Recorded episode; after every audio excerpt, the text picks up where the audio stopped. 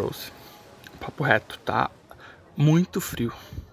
Desculpa cortar o clima, até o cavalheirismo, mas tem como você der um filetinho de madeira para mim?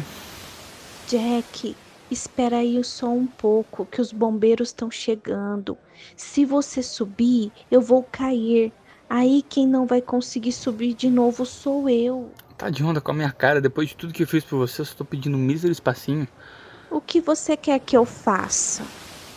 Não tem nenhum espaço. A gente poderia revezar. Mas eu não sei nadar. Porra, aí você me fode. Que linguajar é esse? Que grosseria. Faz o seguinte. Ô, amigão. Vou chamar o rapaz do barco ali. Ô! Tem um espacinho aí, não, irmão?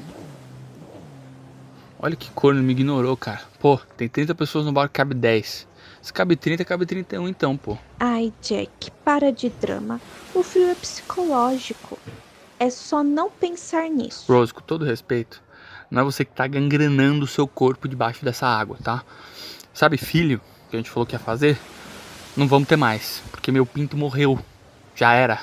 It's over, baby. Pelo amor de Deus, se eu morrer e for pro inferno, pelo menos eu vou agradecer por ficar num lugar quentinho. Tá bom, Jack.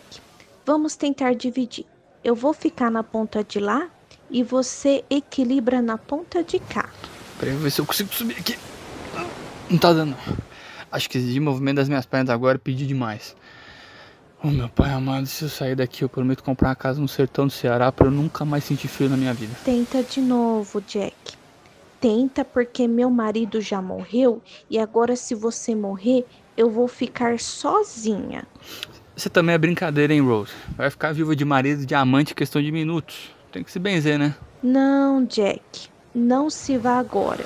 Não tô morrendo não, só vou tirar uma pestaninha para ver se o frio passa. Calma aí. Dormir não resolve nada. Para você é fácil falar isso, né? Jack, você está me dando nos nervos. Quer saber? Eu cansei de você. Aliás, cansei dessa situação.